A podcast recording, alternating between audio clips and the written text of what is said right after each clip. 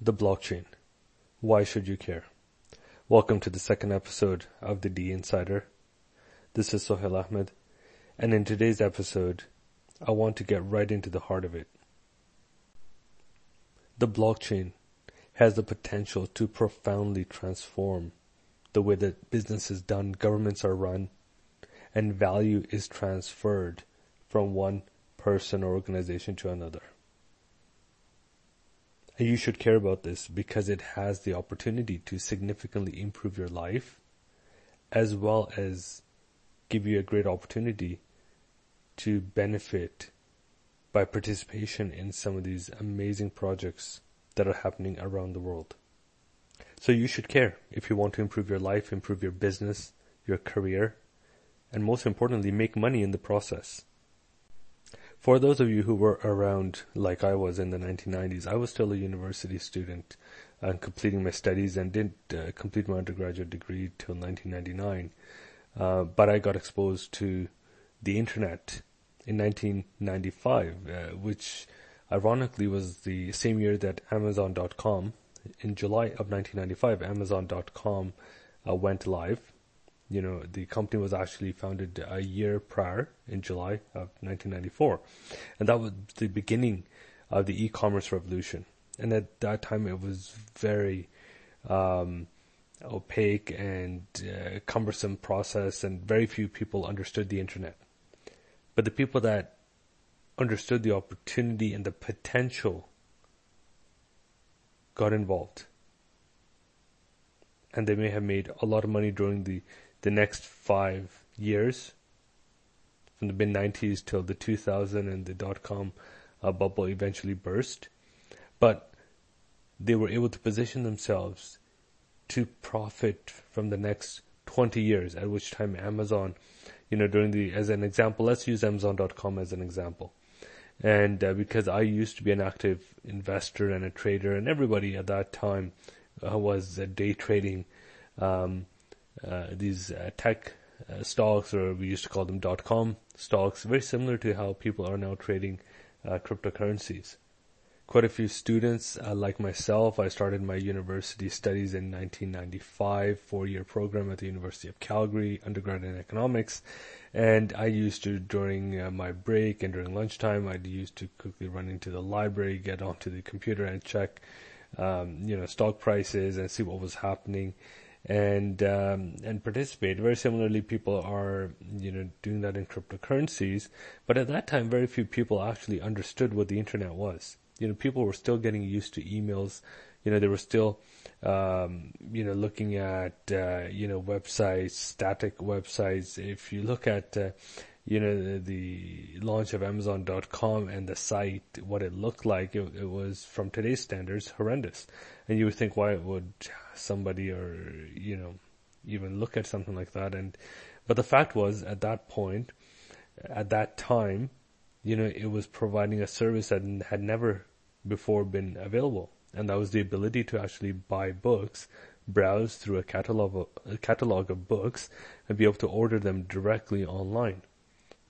Believe it or not, Amazon at that time was still, they were accepting cash as payment. So, you actually had people, and this is, I came across a speech by Jeff Bezos, the founder of Amazon.com, and he shared a story where actually somebody from overseas had wanted to buy a book, but they didn't have a credit card. So they literally sent him, or Amazon, cash hidden into a floppy drive for payment of the book, which was then shipped out to them.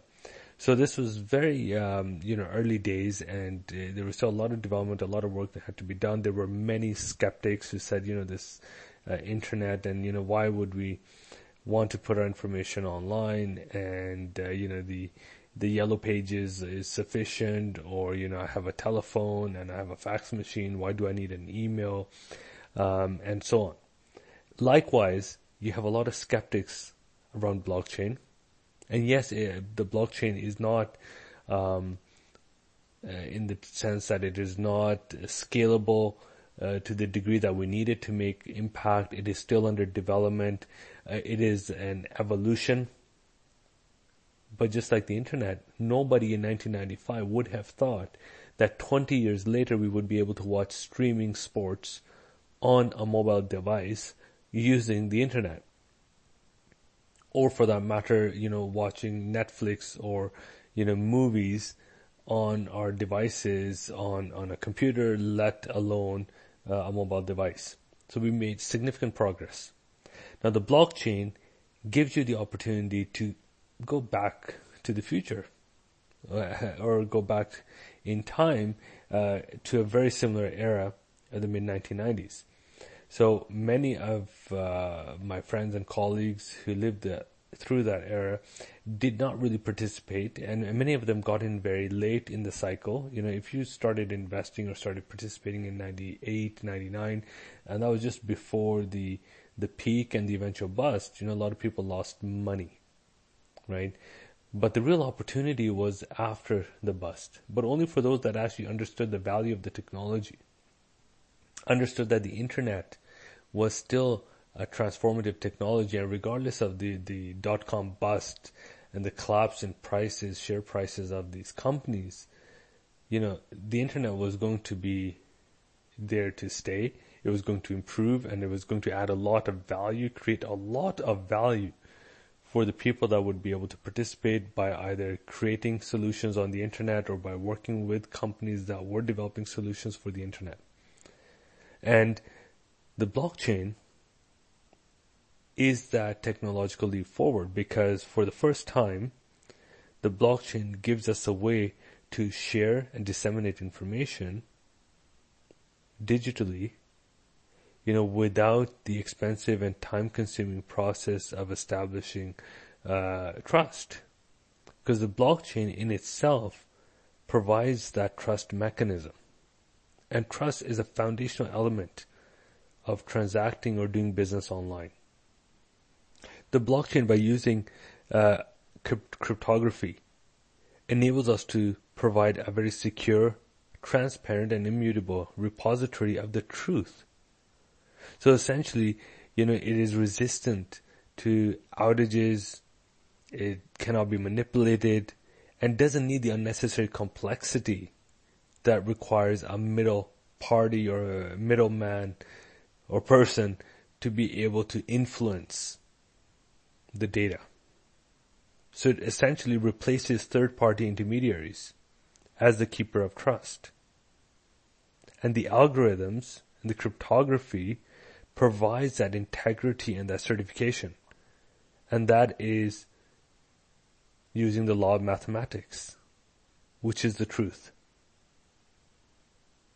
And the blockchain can reduce overhead costs, it reduces transaction costs, and it allows transfer of value across the value chain, where the middleman is not essentially, leeching or being able to siphon off value at a detriment to the other participants in the transaction.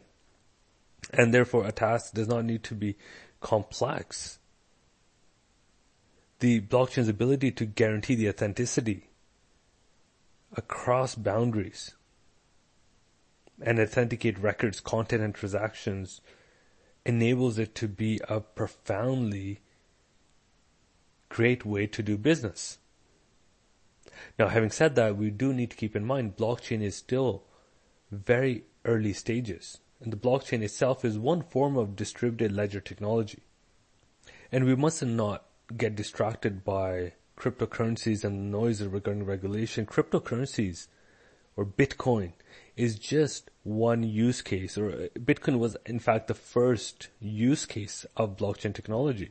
And it demonstrated a great way for people to transfer value using, without the use of an intermediary,